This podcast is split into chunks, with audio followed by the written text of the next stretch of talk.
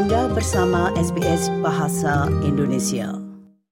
Pendengar sekalian, kali ini kami akan membahas masalah tentang negatif gearing. Apakah negatif gearing itu dan bagaimana bisa menguntungkan para investor? Negatif gearing adalah istilah yang umum dikaitkan dengan properti investasi. Itu terjadi ketika harga beli termasuk biaya perawatan properti investasi melebihi harga jual yang dihasilkan darinya. Di sisi lain, investasi dapat diarahkan secara positif ketika pendapatan sewa cukup untuk menutupi semua biaya yang terkait dengan properti itu, termasuk bunga pinjaman. Berikut laporan selengkapnya yang disusun oleh Snea Krishnan dan Ruchika Talwar untuk SBS. Maxwell Schiffman adalah Chief Operating Officer di Interpack Property, salah satu pengembang properti terbesar di Australia. Ia menjelaskan negatif gearing adalah metodologi yang tersedia bagi para pembayar pajak Australia yang memiliki properti investasi. Hal ini memungkinkan mereka untuk mengimbangi biaya kepemilikan dan pengoperasian properti terhadap pajak penghasilan mereka. Meskipun tujuan berinvestasi di properti adalah untuk menghasilkan keuntungan, negatif gearing tidak serta-merta membuat investor patah semangat. Di bawah Undang-Undang Perpajakan Australia, investor dapat mengklaim bunga atau pembayaran kembali pinjaman mereka sebagai pengurangan pajak jika properti itu disewakan atau tersedia untuk disewakan. So those who own an investment property uh, will have all sorts of costs that go into owning and maintaining that property. One of the biggest costs can often be the cost of interest. And so those costs uh, make up a pool and then you also get the income from the property. And what you're able to do is then offset that uh, rental income against those costs that you've incurred. And if in fact the total costs are greater than uh, the amount that you've earned, uh, then you can actually use those additional costs to offset your normal income from you know, your work or any sort of other uh, income that you might have. Negatif gearing adalah sebuah praktik yang sangat umum di Australia dan seperti segala sesuatu yang berhubungan dengan investasi, ada pro dan kontranya. Saat ini pengaturan negatif gearing yang ada menjadikannya strategi pajak yang efektif bagi sebagian orang. Schiffman mengatakan bahwa negatif gearing lebih merupakan investasi atau penangguhan pajak daripada pengurangan pajak.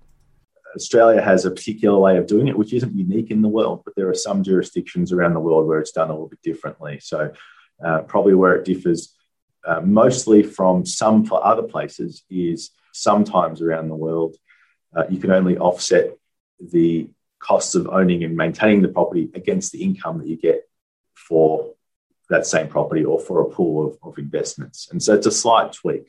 Ada beberapa argumen yang valid untuk mendukung negatif gearing. Yang pertama, ini dapat mengurangi biaya sewa dengan membiarkan tuan tanah mengurangi penghasilan pajak mereka. Yang kedua, dapat meningkatkan nilai perumahan, menarik pembeli yang tertarik pada properti yang mengarah negatif karena manfaat pajak yang tersedia.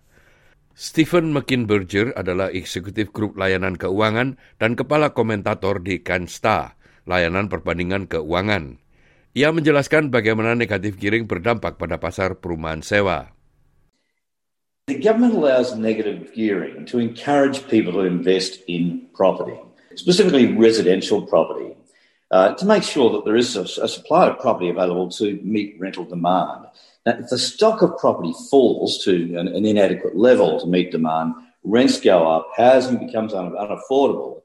And if the shortfall is severe enough or long standing enough, people can actually find themselves homeless.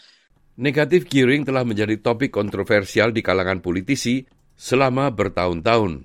Dalam pemilihan federal 2019, Bill Shorten dari Partai Buruh berjanji untuk membatasi manfaat pajak negatif giring untuk properti investasi yang ada, meningkatkan kekhawatiran tentang ketidaksetaraan sosial. Namun Perdana Menteri Anthony Albanese tetap mempertahankan dukungannya terhadap kebijakan negatif giring saat ini. Di sisi lain, Partai Liberal tetap mendukung penggunaan negatif giring sebagai kompensasi pajak bagi pemilik properti investasi. Megan Berger menjelaskan. If negative gearing is repealed, at the margin property investment becomes less attractive, fewer people participate in it, and that threatens the supply of rental property, which means higher rents and housing shortages. Peter Kolisios adalah program director untuk gelar sarjana Master of Property dari University of Adelaide. Ia mengatakan negatif gearing adalah trade-off yang dilakukan investor untuk berpotensi mendapatkan untung dari keuntungan modal pada saat menjual properti di masa depan. Kolisos menjelaskan sudah umum bagi para investor mengalami kerugian pada tahun-tahun awal memiliki properti. If they negatively gear the wrong property, say a brand new apartment, for example, which doesn't have much capital growth, not only are they losing money week to week, but also there's not much, there's no capital growth, a very limited capital growth. So they're going to make a capital loss as well. Um, and the other negative is its limit, limited serviceability. If the bank can see that this particular investment costs you $100 a week, it is very difficult to buy the next investment property or even your own home if you've got that sort of debt. Kaulisos menambahkan, memiliki dan berinvestasi di properti para investor dapat membangun kekayaan jangka panjang dan mengurangi ketergantungan mereka pada dana pensiun serta tunjangan pensiun dari pemerintah. Tax benefits encourage individuals to invest and save, especially to help them become self-sufficient in retirement. So, for example, even if you owned that one investment property that was $500,000 and you eventually pay that off, you probably won't be eligible for the old age pension, or if you are, you'll only get a portion of it. So, therefore, they're less of a burden on the government coffers. Tahun keuangan Australia berakhir pada tanggal 30 Juni dan pengembalian pajak untuk tahun keuangan sebelumnya harus diajukan antara 1 Juli dan 31 Oktober. Nah pendengar itulah tadi sebuah rangkuman mengenai negative gearing yang disusun oleh Sena Krishnan dan Ruchika Talwar untuk SBS dan disampaikan oleh Ricky Kusumo. Anda ingin mendengar cerita-cerita seperti ini? Dengarkan di Apple Podcast, Google Podcast, Spotify, atau di mana pun Anda mendapatkan podcast Anda.